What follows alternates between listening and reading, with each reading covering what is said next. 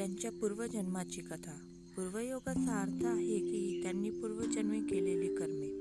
प्राचीन काळी भगवान काश्यप बुद्धच्या समय गंगा नदीच्या काठी एका आश्रमात एक फार मोठा भिक्षू संघ वास्तव्य करीत होता.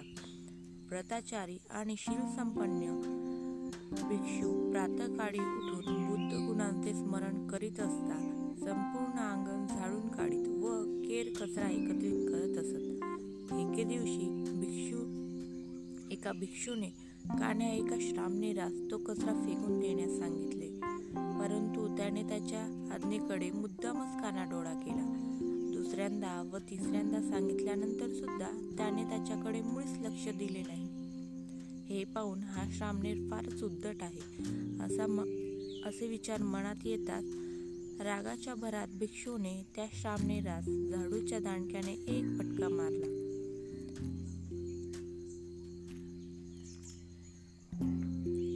तेव्हा त्याने भीतीमुळे रडत रडत कचरा फेकत असता आपल्या मनाशी असा संकल्प केला की जोपर्यंत मला निर्वाणपद प्राप्त होत नाही तोपर्यंत मी साफसफाईचे पुण्यकर्म करीत राहीन व त्यामुळे होणाऱ्या फलप्राप्तीच्या योगाने जेथे जेथे माझा पुनर्जन्म होईल तेथे तेथे मी तडपणाऱ्या सूर्याप्रमाणे अत्यंत तेजस्वी होईन.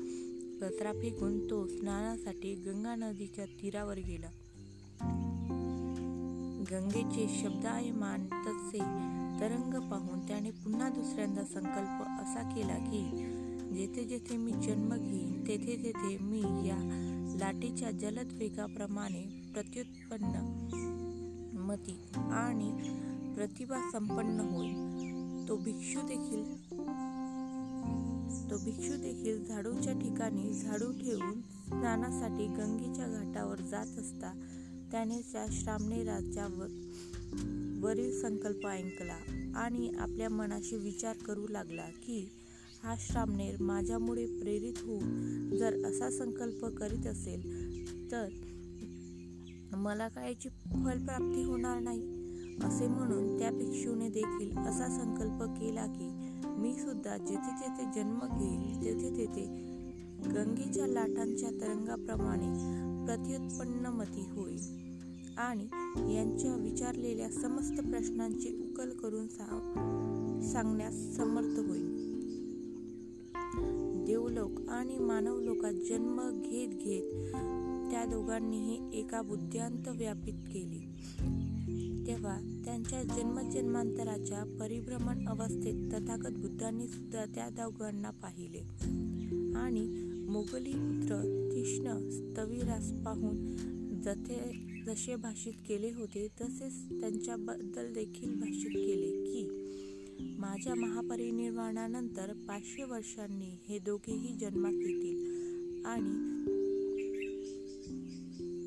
ज्या धर्मविनयाची मी सूक्ष्मपणे निरूपण केले त्यांचे प्रश्नोत्तरे उपमा आणि युक्तिवाद सहाय्याने स्पष्टीकरण करतील. त्यानुसार त्या दोघांपैकी श्रामणेर हा बंधू जम्बूद्वीपातील सांगल नावाच्या नगराचा मिलिंद नावाने प्रसिद्ध पावलेला राजा झाला. तो मोठा पंडित चतुर बुद्धिमान आणि समर्थ असा शासक होता. तो भूत भविष्य आणि वर्तमान अशा तिन्ही योगांच्या बाबतीत जागरूक होता.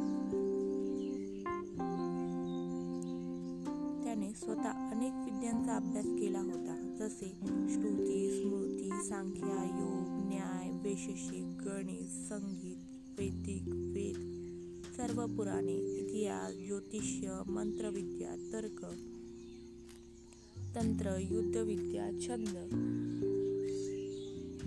व सामुदायिक अशा एकोणवीस विद्यांमध्ये तो पारंगत होता.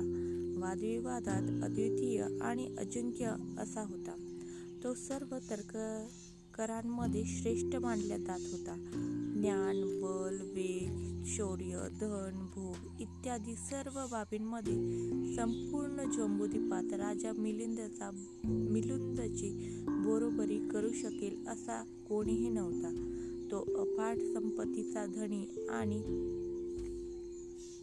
उन्नतीशील होता. त्यांच्या सेनेचे व वाहनांचे तर अंतच नव्हते. जेव्हा एके दिवशी आपल्या अनंत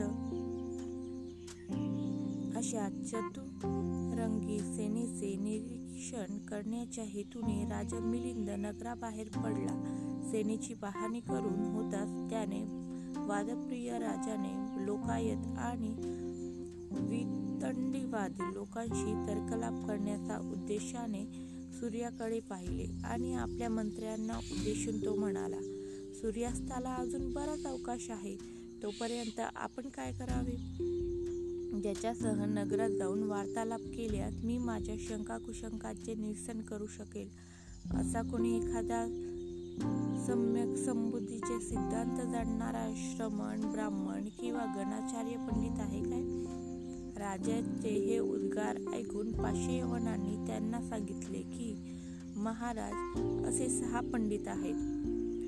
पूरक कश्यप मख्खली गोखल गोसाल. निसंठनाथ पुत्र संग वेलाटी पुत्र अजित कसकंबली आणि कुकुद कच्चाल. ते संगनायक गणनायक गणाचार्य प्राज्ञ आणि तीर्थकर आहेत. लोकात त्यांचा फार मोठे मान आहे. तेव्हा हे महाराज आपण त्यांच्याकडे जावे आणि आपल्या शंकांचे निरसन करावे.